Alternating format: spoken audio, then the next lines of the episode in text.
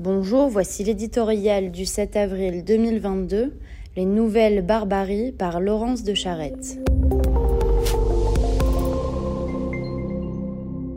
Qu'il est loin le temps où les candidats à la présidentielle s'affrontaient sur les chiffres de la délinquance des mineurs.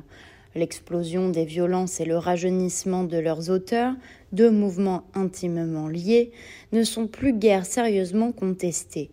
Et pour cause, jour après jour, la chronique des faits divers révèle l'inimaginable.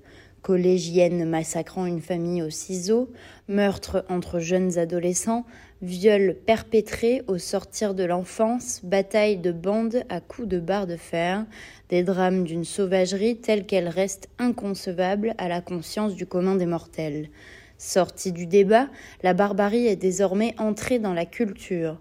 La violence des jeunes adolescents, ce ne sont pas les politiques ni les magistrats, mais le cinéma qui en parle le mieux aujourd'hui.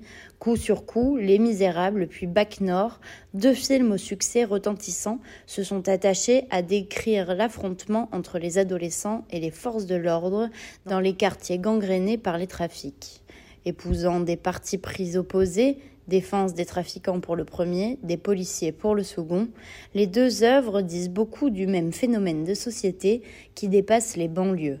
Omniprésence d'une violence sans limite qui ruisselle des grands jusqu'aux plus petits, dont elle dévore les restes d'enfance, abdication des familles et capitulation de l'école. Comment en est-on arrivé là?